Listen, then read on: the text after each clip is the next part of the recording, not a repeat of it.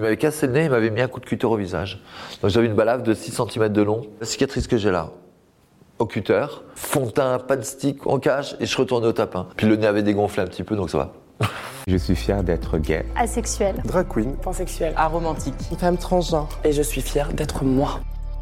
Je suis Samantha, je suis fier d'être une femme transgenre. J'ai découvert la prostitution, euh, j'avais 14 ans et 9 mois. À La Rochelle. Je promenais mon chien en plein après-midi, devait être 17h, 16h30, 17h. Je rencontre un mec, il me dit, ah, il est mignon ton chien. Je discute avec lui, il me parle, il parle, gentil, éduqué, un mec bien. Et il me dit, euh, ouais, tu sais, euh, je suis à l'hôtel, pas loin. euh, si tu veux, on peut aller manger ensemble. Euh, Il m'a pris dans ses bras après, des trucs comme ça, un petit bisou dans le cou. Mais il n'y a rien de plus. Pour moi, c'était pas de la prostitution.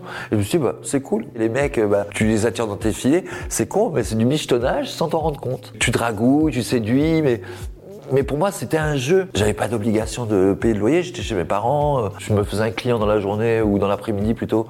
Bah, c'est pas grave, c'est toujours ça le prix. Là, je tapinais en garçon, gigolo. J'ai eu beaucoup de complexes dans ma jeunesse où j'étais mince, j'étais maigre, j'étais plus petite que tout le monde. Du fait de plaire et de séduire, d'être séduite, euh, euh, enfin de séduire les mecs, ça m'a un peu boosté, je pense, boosté dans mon ego. Et je me suis senti bah, désirable. Ma mère s'en a rendu compte. Elle a passé l'aspirateur dans ma chambre et j'avais une boîte de galettes Saint-Michel carrée en métal et qui était chargée en billets. Et des billets de 500 francs, de 200 francs, de 100 francs. J'avais 16 ans. Quand on est scolarisé, d'où tout peut venir cet argent-là? Si c'est pas du trafic, si c'est pas de la drogue ou si c'est pas du tapin, je pense qu'elle elle se doutait de beaucoup de choses. Mais ça s'est tu parce que dans les familles ouvrières, euh, on se taisait, on disait pas trop au cas où ça sache. Ou, euh, J'ai pris ma boîte et j'ai fugué. Et je suis parti euh, me vivre dans une caravane de 4 mètres 30 de long avec un connard sur l'île de Ré en plein hiver. Et le mec me violait. quoi. Ben, Ça durait pas longtemps parce que je me suis rebarré après. C'est sûr que la prostitution, c'était la seule alternative et puis la seule solution pour être totalement indépendante, autonome et tout ça. Pour éclore et puis pour s'épanouir, eh ben, il faut, quitter le nid. Je suis arrivé à Paris à 21 ans. Je suis arrivé à Porte Dauphine et euh, j'étais tellement efféminé. Et toutes les filles m'ont dit mais putain mais mais t'es pas à ta place. C'est ma place, je me la suis faite. Elle me dit, bon, mais de toute façon, finis comme t'es, tu vas finir euh, au bois de Boulogne, euh, c'est comme ça que tu vas finir. Ça m'a titillé gentiment. Même pas un an après, atterri dans le bois de Boulogne en 96. Je me suis pointé là-bas, j'ai pris mes repères, j'ai un peu tâté le terrain, j'ai vu, j'ai discuté avec des anciennes trans qui étaient là depuis plus de 20 ans. Et je me suis fait euh, bien voir. Et j'ai gagné ma place comme ça. Tout le monde peut travailler au bois de Boulogne. Suffit juste d'être respectueux. J'ai commencé au bois de Boulogne en travesti. Garçon la journée, euh, perruque le soir, euh, jusqu'au jour où bah, j'ai rencontré des, équatoriennes, euh, des latinas, tout machin, qui m'ont dit Ben, tu as pensé à, à prendre des hormones Euh, J'achetais les ampoules à des équatoriennes, tout ça, et on elle me faisait mes injections dans le bois. Je me suis jamais posé la question de me dire si j'étais une femme ou un garçon. J'ai toujours su que j'étais né dans le mauvais corps. Mais le déclic euh, qui a été déterminant pour moi, c'est quand j'ai pris les premières hormones que j'ai vu le changement de mon corps euh, s'affiner, la glande mammaire pousser, la voix changer un petit peu. Et là, je me suis dit, mais en étant à Paris, je peux, je peux m'exposer, je peux sortir comme ça dans la rue sans craindre quoi que ce soit. Et là, je me suis dit, mais enfin, moi la prostitution, je l'ai jamais pris comme un, comme une obligation, comme une souffrance. Je n'ai jamais souffert de la prostitution. J'ai souffert du comportement de certaines personnes euh, envers moi. Dans ma vie, j'ai subi trois, quatre agressions. J'ai pris un coup de cutter au visage, on m'a cassé le nez, j'ai pris un coup de couteau dans le dos, on m'a tiré dessus. Pour me protéger, j'ai adopté quelques réflexes. C'est toujours d'avoir un point américain sur moi quand je veux taper. Euh, j'ai aussi une lacrymogène. On met des pierres comme ça au pied de l'arbre où on travaille.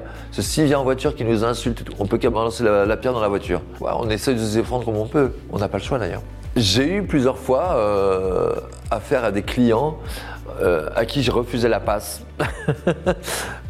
Alors, euh, question surtout d'hygiène. Là, il a pas baissé le froc, mais s'il baisse le froc, c'est foutu. Je tombe à la renverse, je tomberai, je me réveille pas, quoi. Cocoya Thaïlande. J'ai des clients aussi qui viennent et un peu du genre. euh, Ouais, ça va, euh, ça va salope. Il n'y a pas pire qui me dégoûte.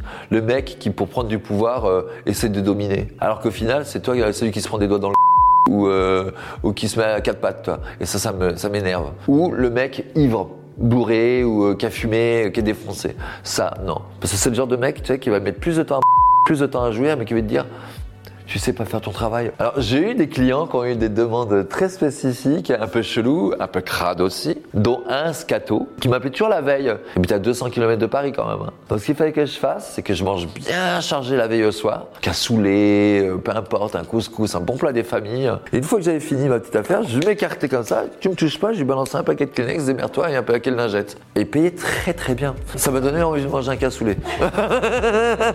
J'en ai eu un autre aussi une fois qui venait, et, euh, un mec un peu costaud, hein, euh, un peu nounours, et qui venait avec une couche confiance, et couche pour adultes, qui arrivait comme ça, puis il me disait Maman, j'ai pas été sage, j'ai fait pipi dans ma culotte. Il fallait que je mette des fessées. Il fallait que je retire sa couche et que j'écrase dans le visage. Bon appétit, bien sûr C'était chaud quand même.